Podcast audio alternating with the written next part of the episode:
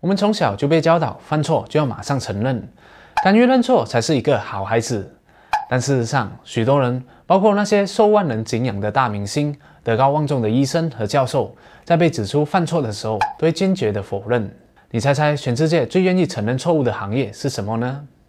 答案是航空业。飞机发生事故的时候呢，他们会第一个时间搜索飞机的残骸，找出黑匣子，查明事故的原因，然后最后再向大众公布事情的前因后果。这也就是今天好要和大家分享的书有关，名字叫做《黑匣子思维》，我们如何更理性的犯错。嗨，大家好，我是熬夜，陪你一起学习学校没教的知识。在影片正式开始之前，占用大家三秒钟的时间，订阅好业的频道，打开右下角的小铃铛，才不会错过好业的任何一支影片。《黑匣子思维》的作者是毕业于牛津大学的马修·萨伊德，他同时也是乒乓球名将，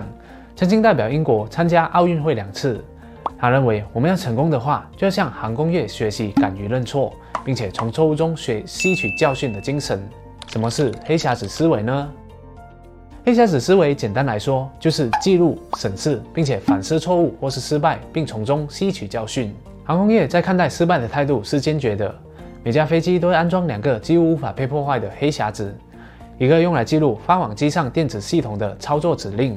另一个则是记录驾驶舱内的对话和声音。发生事故的话，就会分析黑匣子里面的数据，来了解事故的原因，才能够避免重蹈覆辙。正是因为有了黑匣子的思维，坠机事件才得以降到最低。根据国际航空运输协会的报告指出，在二零一九年的时候，飞行事故一共有五十三宗，一点一三 percent 的事故率。也就是说，在每八十八万四千的航班里面，才会碰上一次的飞行事故。而在二零二零年的坠机事故，应该是有史以来最低的。虽然说从失败中学习是老生常谈，但还是有很多人不肯承认错误，这是为什么呢？原因有以下几个：第一，害怕谴责。哈佛商学院的艾米·艾德蒙森教授指出，从失败中学习向来不是一件简单的事情。人们都害怕被谴责，而对于象征着权威和精英的医生来说，失败和犯错简直是一个魔咒。试想一下，如果你是一名医生，因为你的判断错误，又或者是亲手操刀的手术失败而导致病人死掉了，那将会对你的名誉和职业生涯造成多大的影响啊！谈成了错误之后，就必须承担外界的谴责，所以有些医生就会为了维护自己的形象，而选择把自己的错误解释成一种意外因素。从小到大，我们在犯错的时候就被父母和老师训斥或是批评，导致我们扭曲了对于错误和失败的认知，所以会尽可能的去避免他们。如果不幸真的犯错的话，就会找借口，又或者是责怪别人来逃避。这就是为什么我们会发现有些人在职场上会因为想要逃避上司的责骂，而把责任推卸给其他人身上。第二，自尊心作祟，失败总是会被认为是非常消极的经历，是奇耻大辱，还会被贴上无能的标签。由于想要保护自尊心，有时候就会衍生出一个叫做自我妨碍的行为。作者提到，在牛津大学的最后一年里面，会出现一个匪夷所思的现象：正当别人还在埋头苦读，准备最后一年大考的时候，就有一群学生和大家不一样。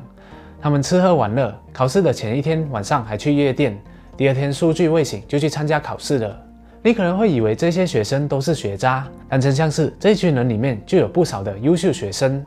他们在此前三年中一直刻苦耐劳，努力的学习。但为什么偏偏在最后一个最重要的考试的前一天会如此的放纵自己呢？这不是毁掉了自己的前途吗？了解了自我妨碍论就不难明白了，因为他们太害怕自己发挥失常，害怕考试结果会让人觉得他们其实不够聪明，于是就为自己找了一条后路。一旦考试成绩不好，他们就会理直气壮地说：“这不是我的错，而是酒精惹的祸。”可见有些人会为了维护自尊，不顾一切地去寻找失败的借口。结果就毁掉了自己原本的大好前途。那我们要如何理性的看待失败，并且从错误中学习呢？这里还会给大家提供两个方法。第一，重新定义失败。作者提到了一个实验，一群学生被分成两组，研究人员让第一组持续的获得成功。做法就是给他们非常简单的问题，学生们答对了以后非常的高兴，并且对自己自己的智力充满了自信。另一组学生则不会体验到这种成功，但他们会学到如何重新解读自己的失败，也就是一个增强理解力和领悟力的机会。接着，研究人员要求这两组学生同时解答一道难题，结果发现第一组学生很快的就选择放弃了，开始怀疑起自己的智力，变得非常胆小，不敢接受挑战。相反的，第二组的学生在处理难题的能力大大的增强了，就算是当下解答不了，他们在实验过后也会表现出乐于接受挑战的精神。所以，想要从失败中学习，首先我们要把失败定义成一个自我改进，甚至也可以理解成成功的垫脚石。那么我们才能够更加理性的看待失败，而不是逃避。第二，死前验尸法，这个方法是由心理学家加里克莱因所发明的。在项目开始计划的阶段的时候，团队或是组员要先假设计划没有预期达到结果，已经失败了，所以现在要为失败找出合理的解释。举个例子来说，你的公司要推出一个全新的旅游配套，那么这时候你就要和同事们一起来先假设，这个配套并没有达到想象中的销售量。然后总结失败的原因，比如可能是宣传不足、旅程编排不够吸引人、价格太过昂贵等等。最后再马上做出相应的调整。死前验尸法的目的，并不是要否决计划，而是要提前发现之后有可能会出现的问题，从而做好准备，或者是修改计划。通过这样的方式，也能鼓励成员对自己的担忧畅所欲言，不会因为害怕失败而闭口不言。同时，它也是一个低成本高收益的方程式。这个方法就和 W O O P 物法则雷同。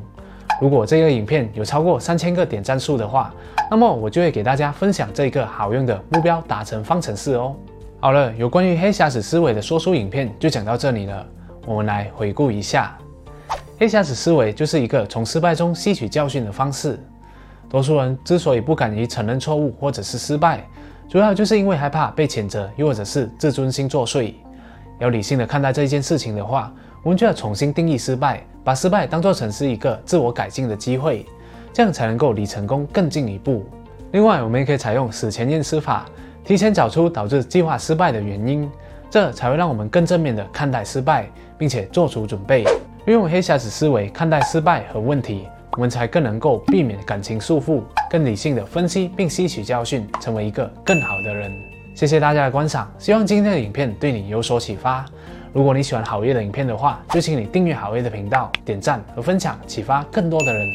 那如果不小心点到小铃铛的话，就更好了，这样好业就可以争取在每逢周三晚上七点半的时候躺在你面前的机会了。如果你想要持续提升自己各方面的软实力的话，也可以加入好业的免费电子报哦，我将会不定时的给你送上高素质的资讯和实用的技巧，帮助你有效的培养人生的必备软实力。